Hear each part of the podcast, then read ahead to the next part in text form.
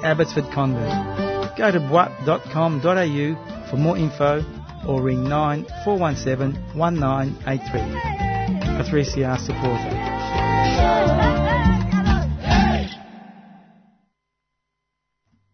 Well, well, well, here we are, back in the flesh after two weeks, kind of wandering around outback Australia in a non-four-wheel vehicle with one or two punches, but that's good.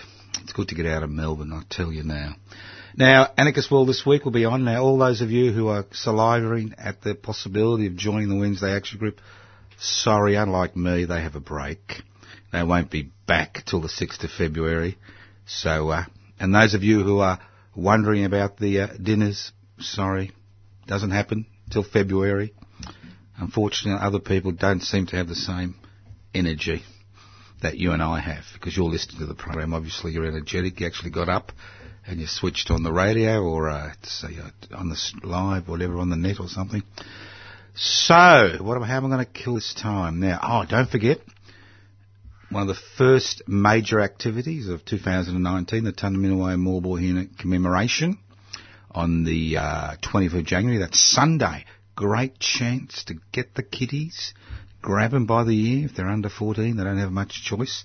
Bring them to the Tunnerminnerwait Maulboyheenner commemoration starting at midday sharp at the Tunnerminnerwait Maulboyheenner Monument at the corner of Victoria and Franklin Street in Melbourne. There'll be uh, people talking from about 12 to 1, and if you can't make it, it is being broadcast live on 3CR between 12 and 1. And at 1 o'clock, as we normally do, we will be walking down to the Queen of Victoria markets to pay our respects to Tunnerminnerwait and Maulboyheenner at the site where we think uh, their bodies are, were buried after they were executed on the 25th of January. 177th anniversary, why'd you bother? Think about it. Think about the, think about the, uh, Uluru conference. Uh, was it over a year ago? One of the one of the major recommendations was truth telling. This is all about truth telling. I'll speak more about it during the program. So you do have a chance now. Now, just in case you've got any spare cash over Christmas, we're doing a few major mail outs. Yes, we still do mail outs for public interest before corporate interests. We need three or four, five, six, seven hundred uh, one dollar stamps. I'm not asking you to send them all, but if you you got a few stamps out there left after Christmas because nobody sends Christmas cards and you bought those stamps but never sent those cards, post them to us at Post Office Box 20 Parkville 3052. Post Office Box 20 Parkville 305. Two, every dollar helps because if you can't help uh, as an activist because you're old, you're infirm, you're bored, you're listless, you can't be bothered getting off in front of the TV set, well, this is one, one, one way to help us. We don't ask for money, we ask for one dollar stamps. And why one dollar stamps? That's what it costs to send a letter. And why do we send letters? Public interest before corporate interests. We've got a Congress coming on the 16th of March, uh, which is a, a, Saturday, looking at uh, policy initiatives. And uh, sometimes when you send people emails, they don't get them. Well, they think it's junk. So uh, when you get a letter, you normally get it. All right, we're almost about to reach the point when the spaceship arrives and beams us up into the stratosphere so we can speak to everybody in Australia as well as the rest of the world via the worldwide net. This is the Anarchist World this week. It is live. We're about to begin the program. The satellite is upon us. The community radio network has kidnapped us. Here we go Evil minds that plot destruction. Death's construction. In the fields of bodies burning. As the war machine keeps turning. Death and hatred to mankind. brainwashed mind. Welcome to the Anarchist World this week, broadcast across Australia on the National Community Radio Satellite. Listen the Anarchist World this week, Australia's sacred cow slaughterhouse. Listen to analysis of local, national, international events. Listen to analysis you'll never hear anywhere else.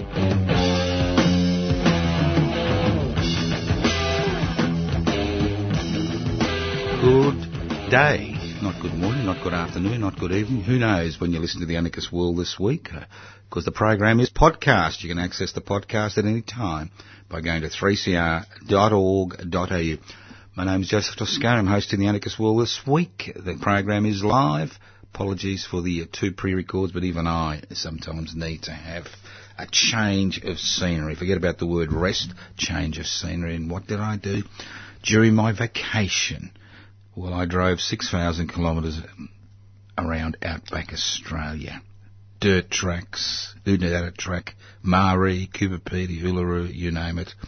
And I learned a lot of things. That Australia isn't just the capital cities.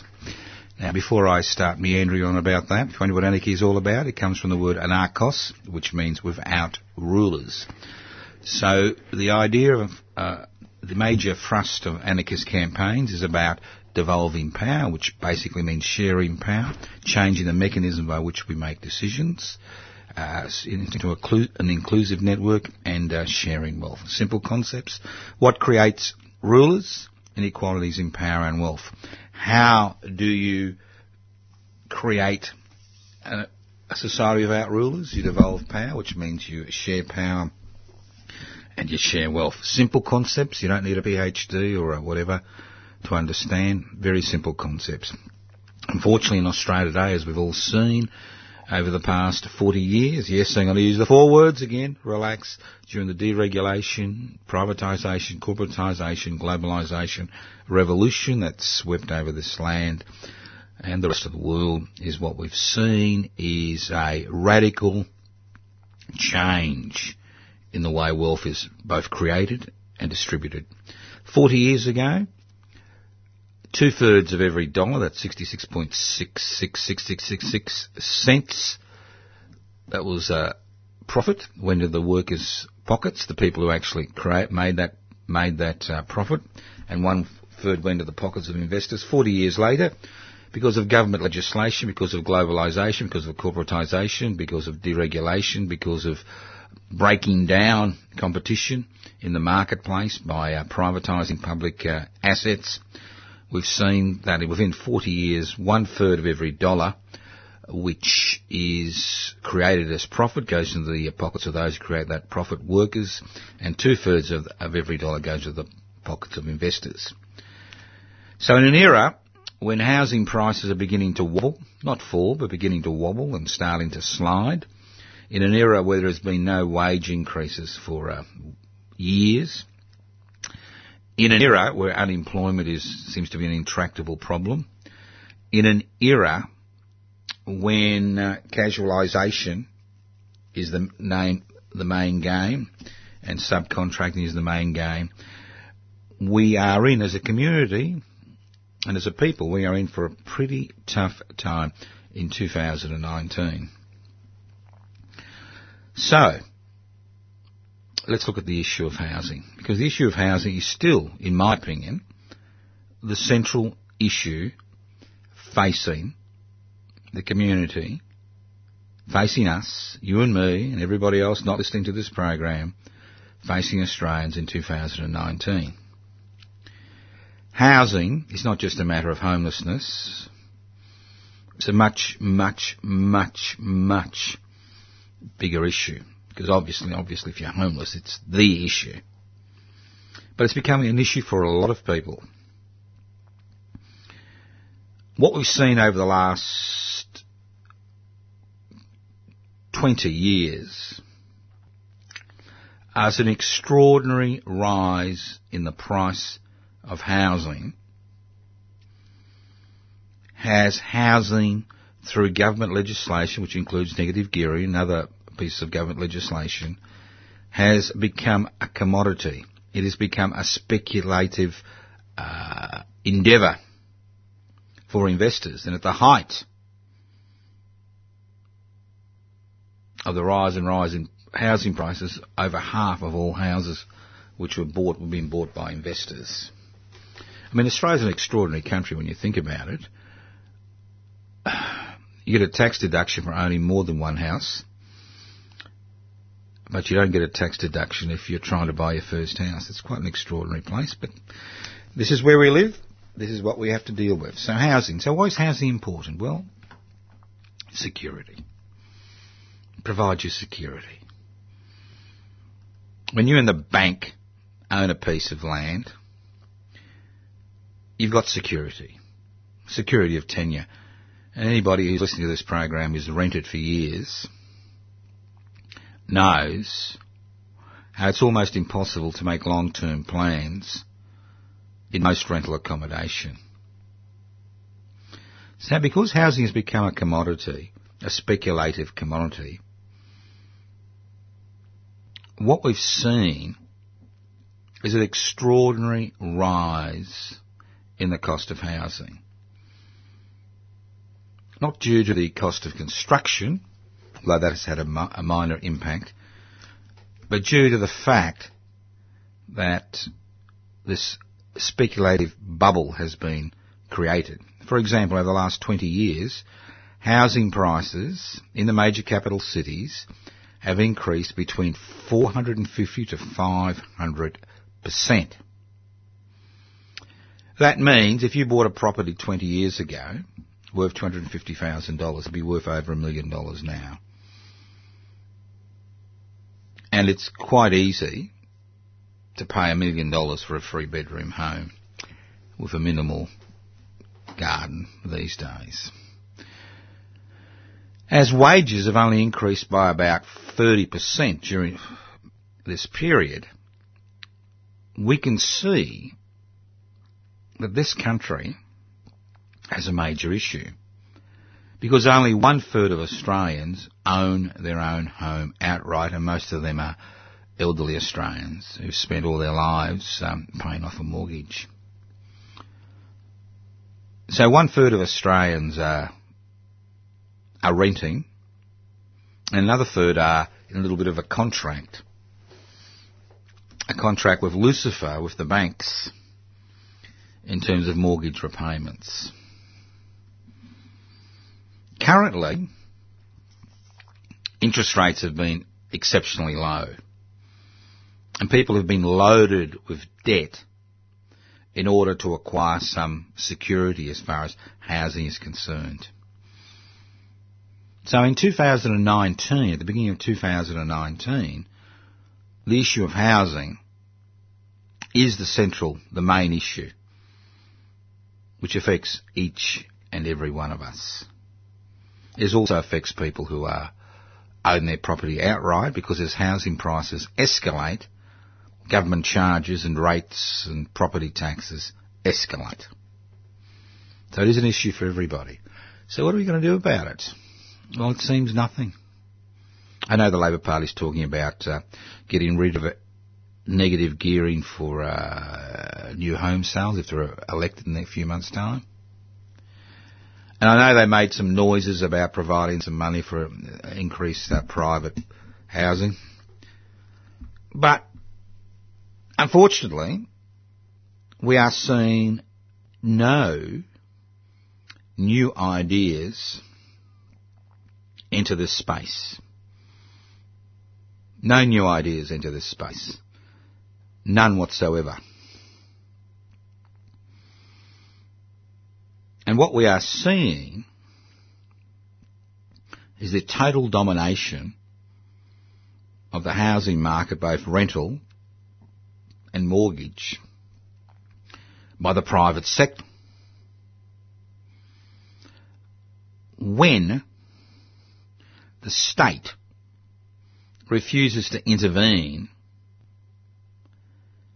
in providing access to basic necessities like housing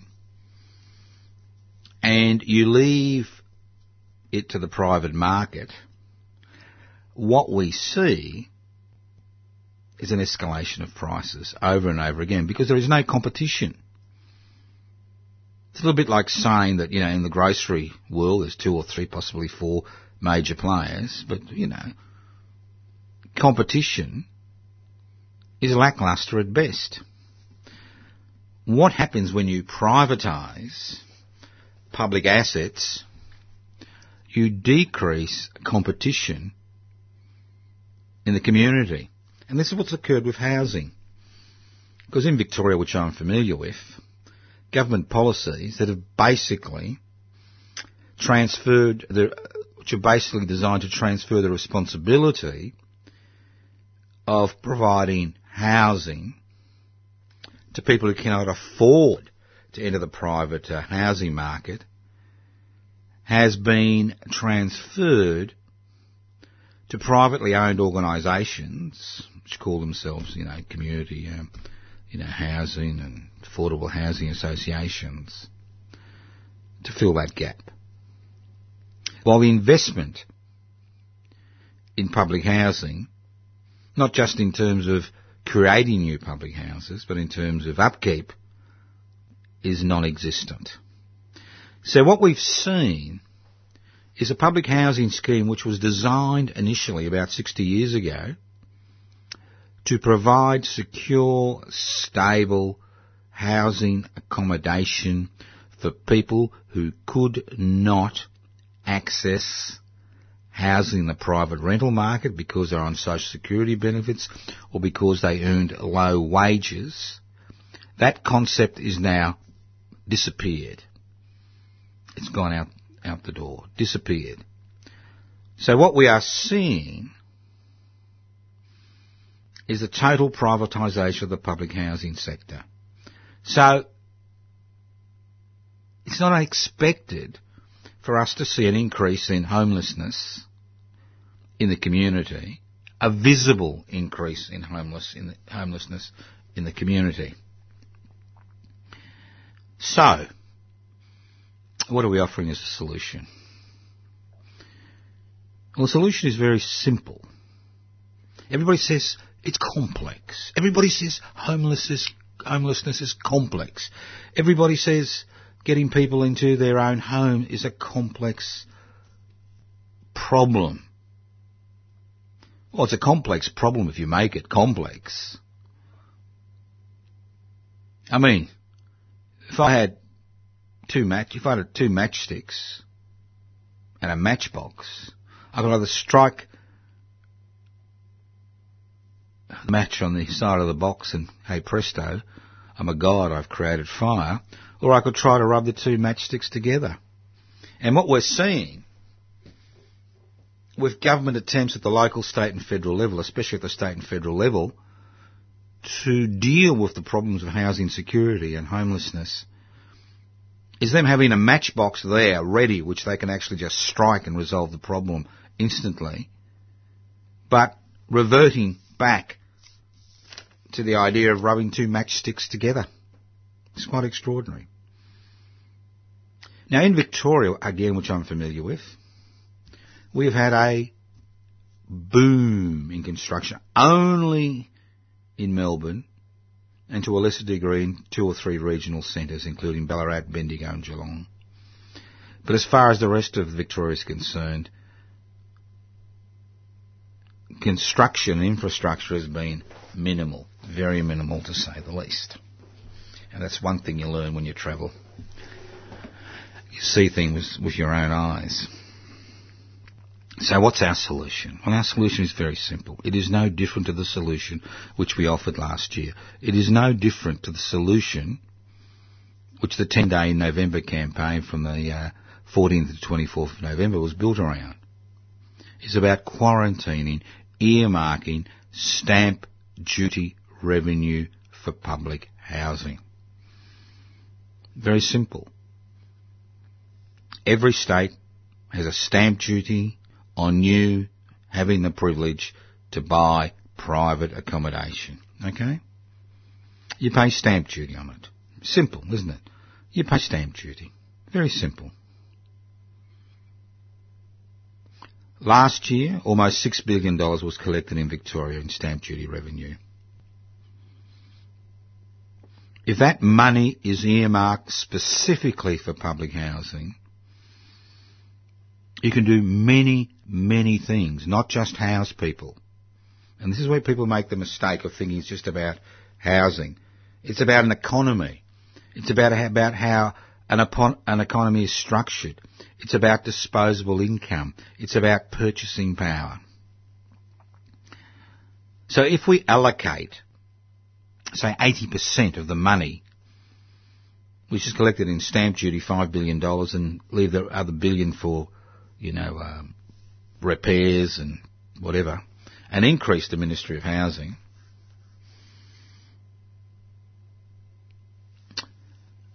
you will find that we can resolve a lot of issues. I know words mean everything. That's one thing I've learnt being on the planet long enough. And I was quite interested to see a piece of correspondence from the so-called Ministry of Housing in Victoria talking about community housing. I was quite interested to see that now the Aboriginal Housing Cooperative, which theoretically owns the homes they're given the titles to uh, over a year ago by the Andrews-led Labor government, has now joined a common waiting list. So we've got a public housing list, a community housing list, an affordable housing list, and an Aboriginal housing list, all lumped into one. Lumped into one.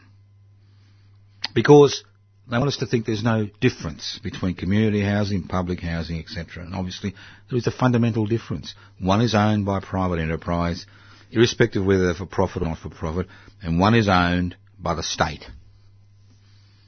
Now, if you allocate those $6 billion to public housing, you could eradicate homelessness in one month. And those of you who think I've lost my, lost my marbles, think about it. Homelessness creates many problems. Not just for the individual who's homeless, but for the community that needs to support that individual as that individual battles with the physical and psychological stress and strain of finding themselves homelessness and creating greater medical needs, greater use of resources. If you allocate that $6 billion to public housing, you can spot purchase homes around the state and house people who are homeless within four months. You would have nobody who didn't want to sleep rough, sleeping rough on the streets of this state and of Australia. Very simple. It's not hard, especially now that housing prices are falling. Great time for a government to enter the marketplace and spot purchase homes. But the idea of public housing is not just to deal with homelessness. It's about housing security. It's about giving people who are now renting not by choice, but because they can't enter the private housing market, who need security of tenure for themselves and their children, it gives them the opportunity to live in stable housing at a reasonable cost. And normally it's 25% of income. It's based on income and market price. So, if $6 billion was allocated to public housing in Victoria every year, you could house 25, you could house almost 100,000 people every year in public housing. So what does providing secure, stable accommodation for people who are not able to buy in the private marketplace, what are the advantages of allocating this money directly to public housing and not to the community and affordable housing sector, not to the private sector. What are the advantages? The advantages are manifold. One, providing secure, stable accommodation for families who are having difficulty in the private rental market decreases family violence, decreases the need for police intervention, decreases the amount of uh, resources that are necessary to deal with that dysfunction, increases community security. Secondly, if you have a strong public housing sector, and a significant proportion of the population lives in public housing, say 25 to 30 percent, What that does is it puts downward pressure on housing prices. And as housing prices decrease, what you can see is more people entering the private marketplace and buying housing, especially younger people who don't can't even afford the deposit these days. Also, if you have a significant proportion of the population in public housing paying 25% of their income on rent, not 50% or 60%, you have a massive amount of money, billions of dollars, which is released into the community, which would kick-start the economy. Simple. There's a huge amount of benefits to the community. People say, well, that money that's collecting stamp duty is used for other things. Well, it's mainly been used for infrastructure development. So what if we've got to wait another 12 months, or a year, or two years, or three years, for a bit more, another road, another railway station, when we can actually secure people's future? So what are we going to do about it? Well, public interest before corporate interest, which I'm secretary of, have made this a priority for 2019. And we're going to keep this issue on the boil. And starting on the 6th of February, that's Wednesday the 6th of February, we'll be rallying outside the Victorian Parliament at 6 a.m. That's right, 6 a.m. to around 9 a.m. every Wednesday in February, starting on the 6th of February. Why 6 a.m.? Have we lost sense of uh, our marbles? I'll tell you why 6 a.m. It's an excellent time. 6 a.m. is the time that homeless people, which are temporarily housed in Bourke Street, 50 metres from bloody Parliament House, are ejected from that emergency accommodation to wander the streets. So it gives, allows us to interact with people who are homeless. And between 6am and 8.30am, thousands of people pour into the city. Thousands. And we will be rallying under the same banner which we used during the 10 day campaign because we're going to make this a significant issue in 2019, irrespective, because we are the opposition. We are the opposition. Look at the lacklustre opposition to the Victorian Andrews-led Victorian Labor government we have in this state, in the state of Victoria. Lacklustre opposition. And everybody else across this country should consider following the same campaign. Because if we address the issue of housing security, we address this issue we as a community can make significant changes to the lives of millions of people in this country and have a hugely positive effect on business, especially small business, and on community security and family security. It's all interlinked. Join the dots. My name is Joseph Toscano. This is the Anarchist World This Week, broadcast across Australia via the Community Radio Network. Now, as I said, I'm Secretary of uh, Public Interests before Corporate Interests. And this year, we aim to register a federal political party, not before the uh, next federal election, but by the end of the year. Currently, we have almost 400 people on the Australian electoral roll who are members of public interest before corporate interest, an inclusive, inclusive political party which uses both direct action, as you see by the uh, 10-day protest, and also uses uh, parliamentary politics. We use both. Both. Direct action and parliamentary politics. So if you want to join public interest before corporate interests, we're in the uh, state of uh, revamping our uh, web presence. And uh, we're hoping within the next uh, 10 days to have a reactivate our YouTube channel. We've reactivated our Twitter stream and uh, we're uh, redesigning our um, presence on the net. So why public interest before corporate interests? And a fancy ways for the many, not the few. Because over the last 40 years, we have seen power shift. Power shift from Parliament into the hands of unrepresentative,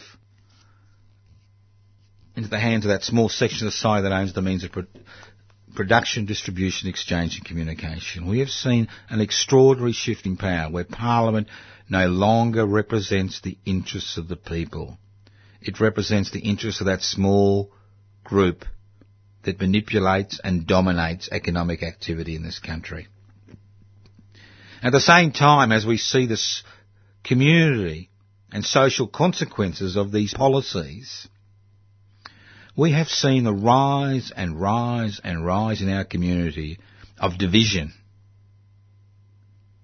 where race is pitted against race, religion against religion, neighbour against neighbour, all in order to gain some short-term political advantage.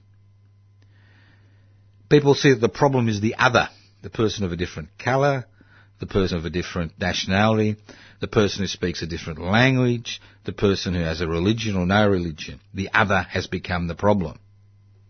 And as a community, we are tearing each other apart because we are not willing to address the main issue. And the main issue is structural inequality. The main issue is the pauperisation and marginalisation of the majority of people in this country by destroying the organisations which in the past have acted to protect people, by passing legislation that makes it impossible for people to strike in this country, to withdraw their labour. By passing legislation which makes political activity restricted to such a degree, a degree that change is almost impossible. And I've noticed that with the media ascendancy of the uh, ultra-right, that people are calling on the government to use the powers they currently have to proscribe or ban these organisations. Don't forget, the Attorney General has significant, extraordinary powers in this country. The Attorney General can ban any organisation at any time because he or she thinks they may, may pose a threat to Australian society.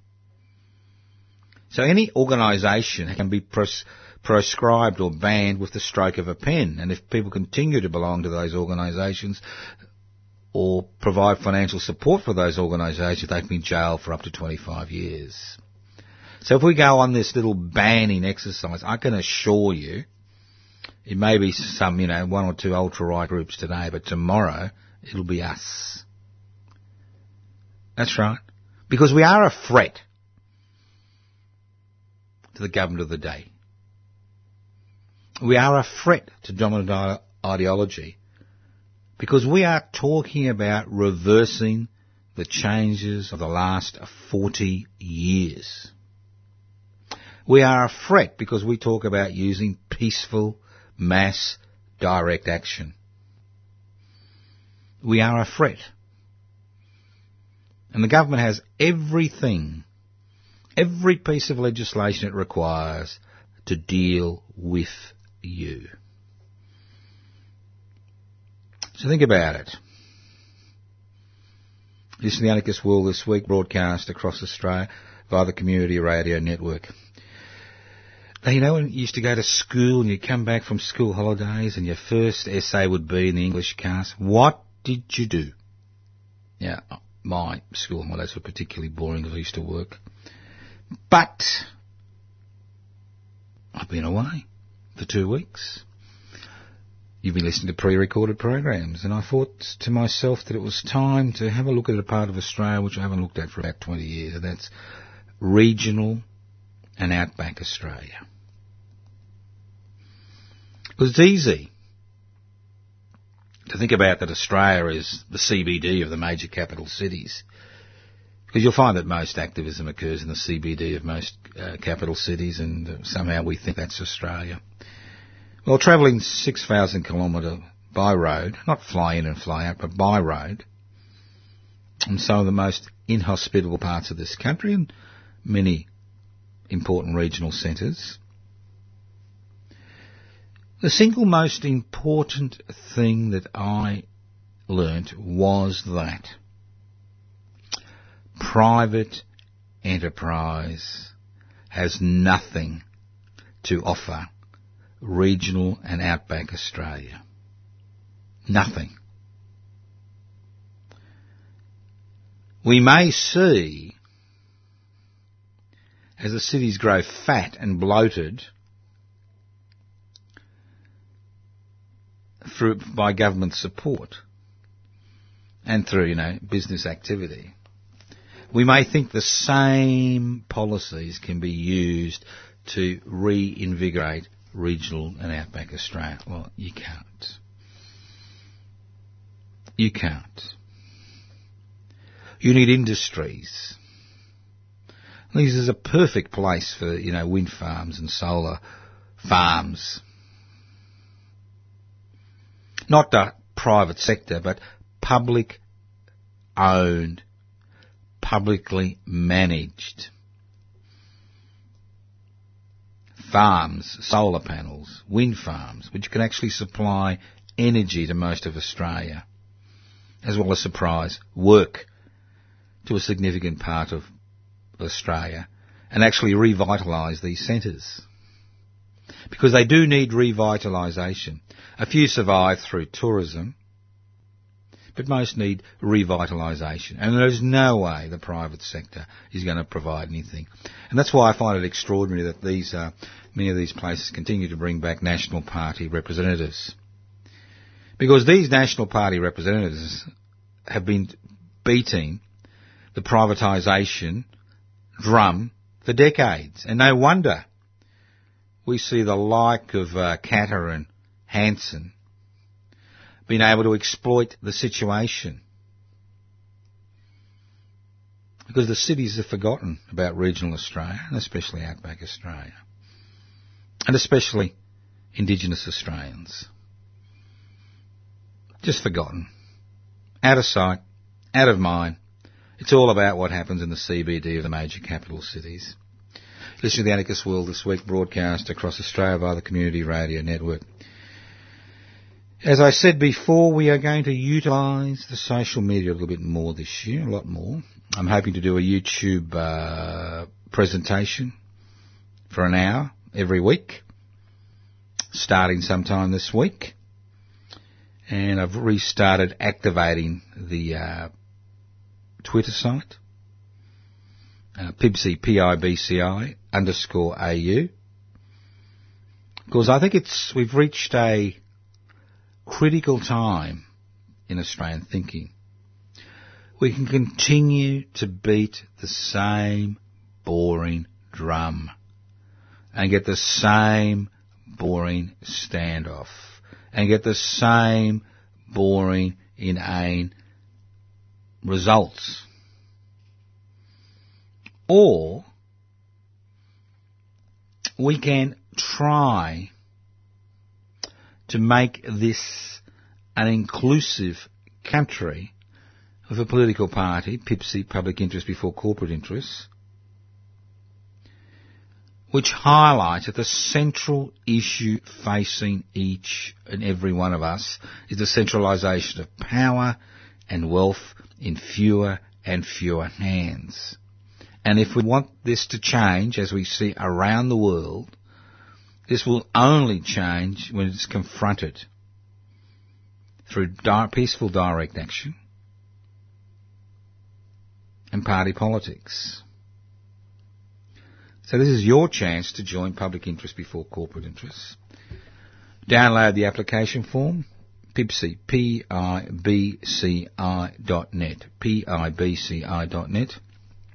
Ain't got a computer? Got a phone? Leave a message on 04 39 395 489. Contact, name, address, and I'll send you out some application forms. Or, haven't got a phone, only got a pen and a $1 stamp, write to us at Post Office Box 20, Parkville 3052. Post Office Box 20, Parkville 3052. Now, talking about privatisation, the greatest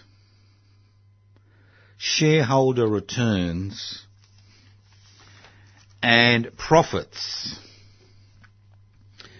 that can be made currently in the Australian stock market is by investing in Transurban.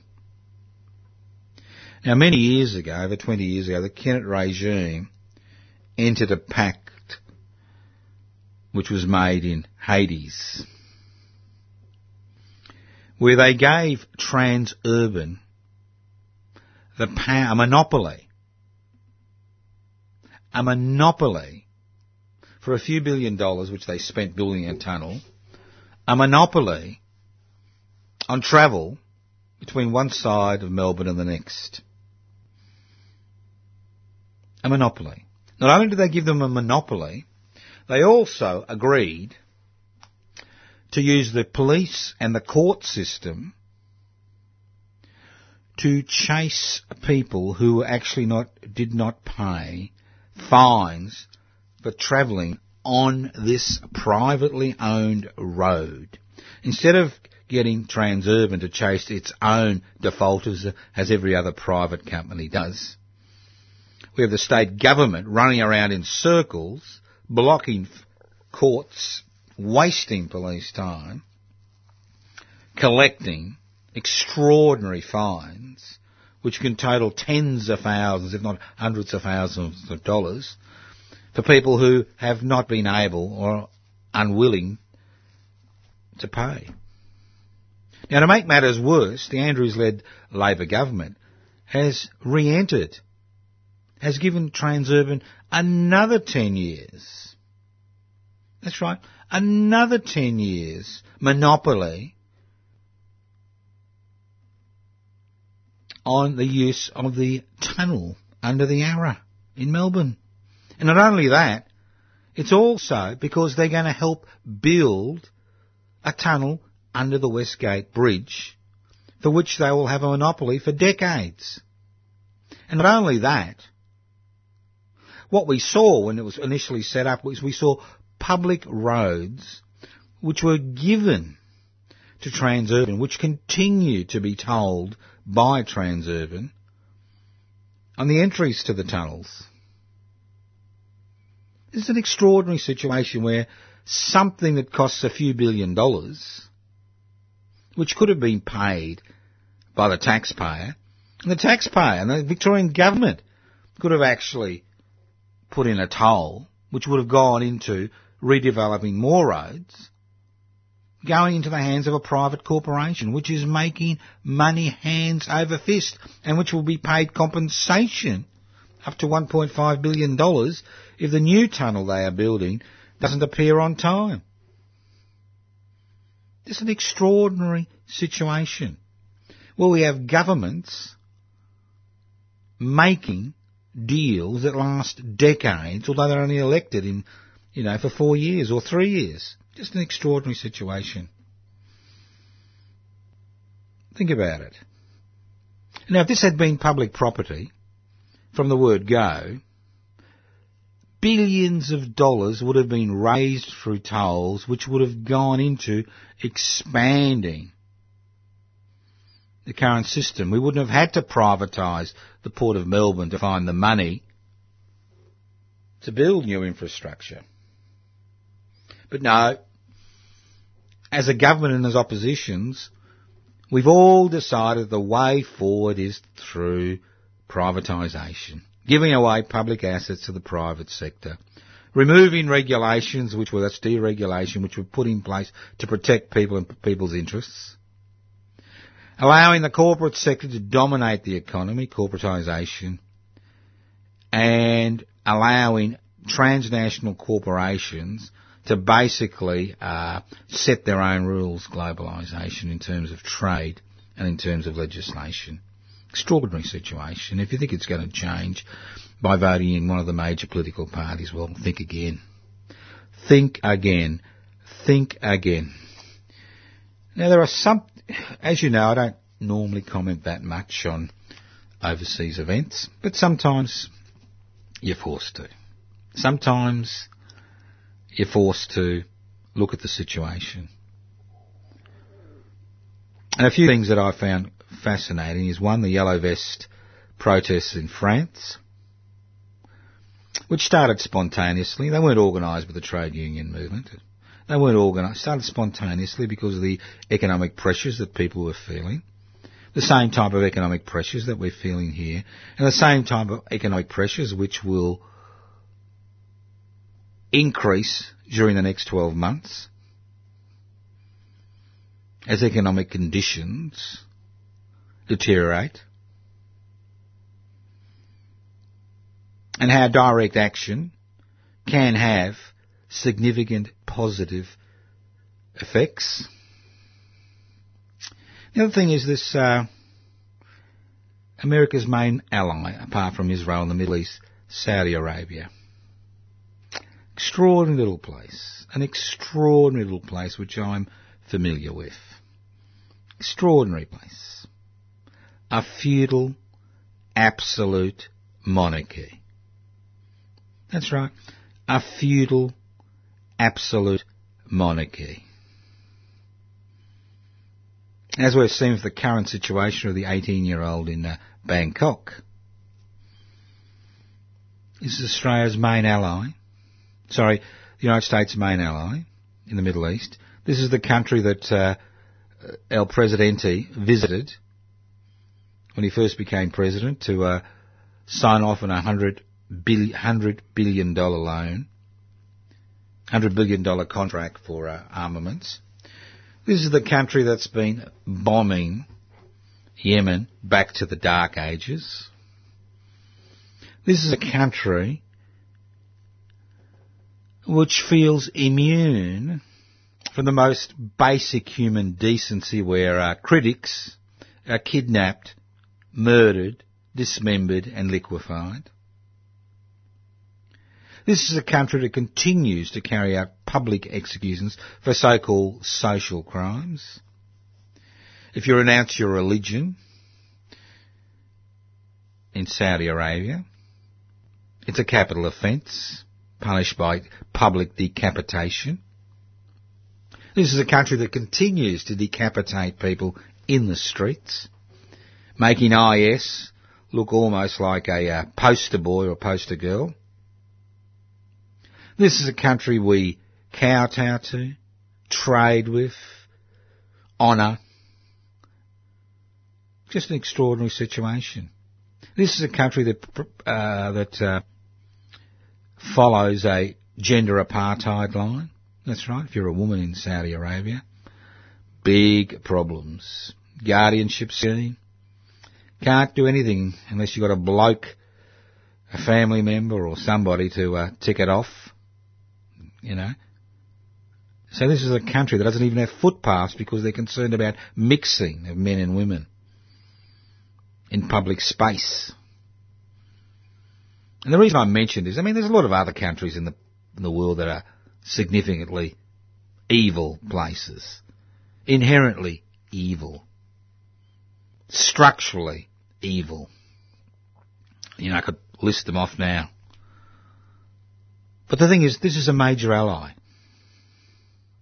This is the country that has been supported, bankrolled, protected by the West for generations.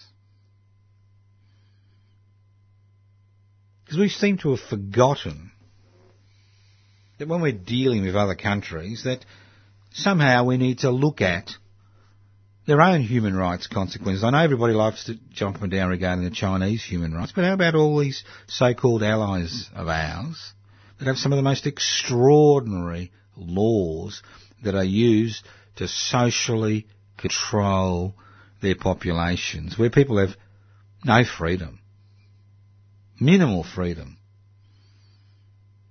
is to the Anarchist World this week, broadcast across Australia by the Community Radio Network. So, what do we expect to do over the next uh, 12 months?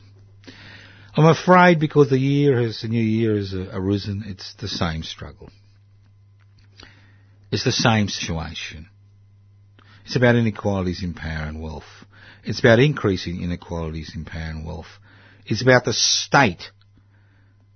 It's about the individuals losing protections against the arbitrary exercise of state power. For example, in Thailand, if you say a few bad things about the royal family, you can find yourself in jail for life. In Indonesia, seven year prison sentence if you if you criticise the uh, president. In Nigeria, we've just currently seen uh, some journalist jailed for criticising El Presidente there. And the list goes on and on.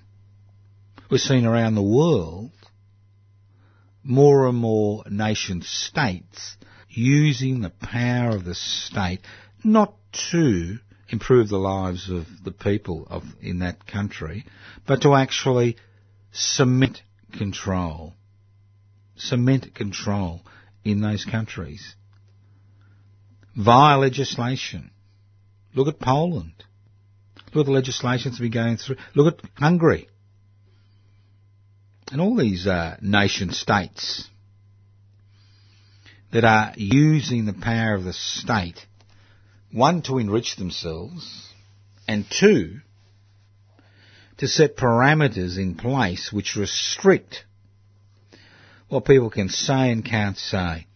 And those people who think that somehow Australia, Australia, alright, Australia is a little bit different, think again. Think again.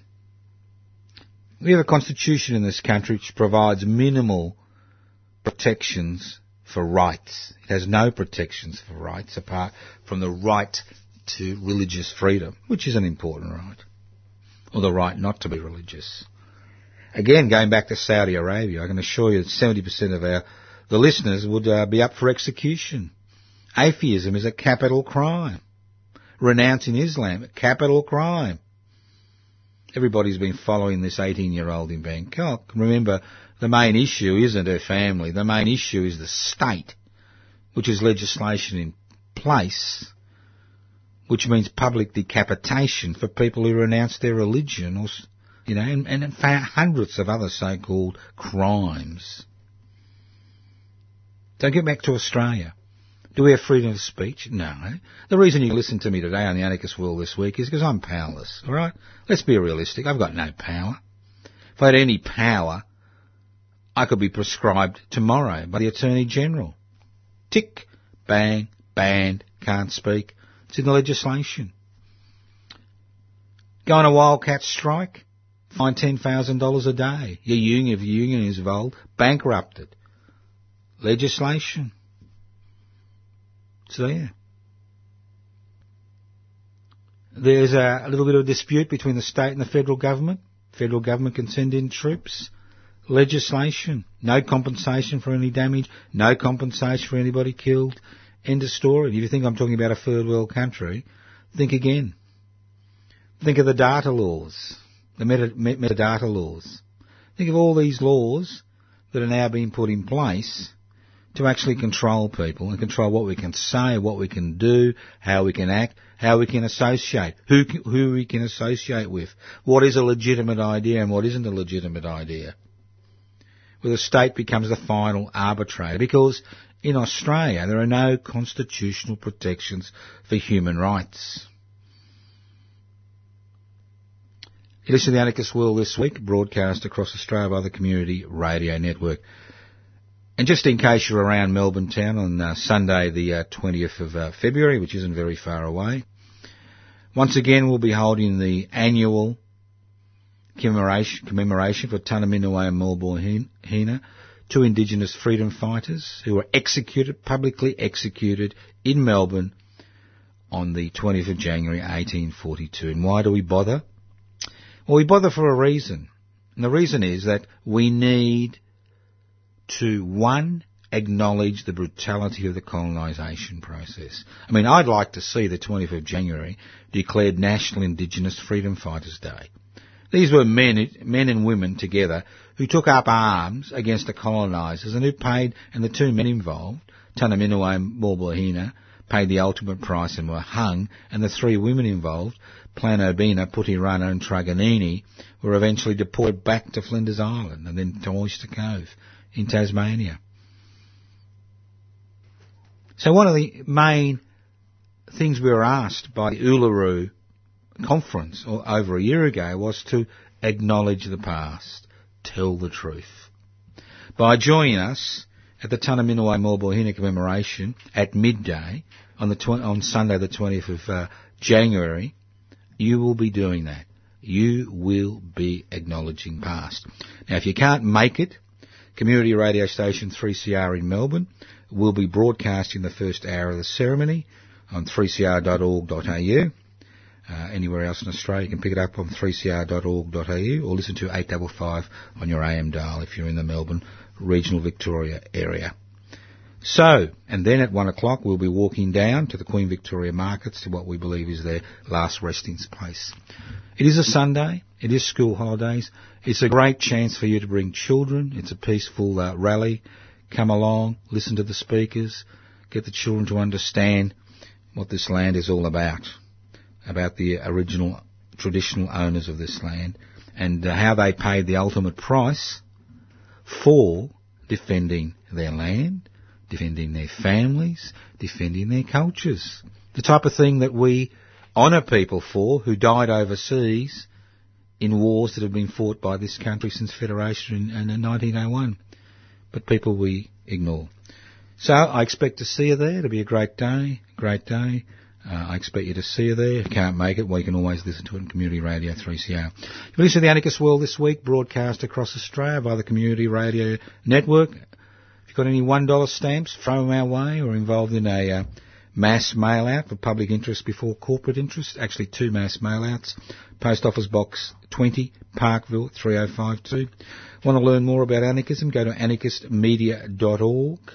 Uh, want to learn more about PIBCI? Go to pibci. Want to learn more about Tunnerminnerwait and Maulboyheenner? Go to Tunnermaul, T-U-N-N-E-R-M-A-U-L dot org. Want to learn more about uh, uh, activities I'm involved in? Go to my personal Facebook page, Toscano for the Public. You can always leave messages on 0439 395 489. If they're vitriolic, don't bother, I don't listen. You can write to me at Post Office Box 20, Parkville 3052. And remember, it's a new year, same struggles, get involved, get involved, get involved, get involved. Nothing changes if you're an internet warrior. Nothing changes if you're a television slob.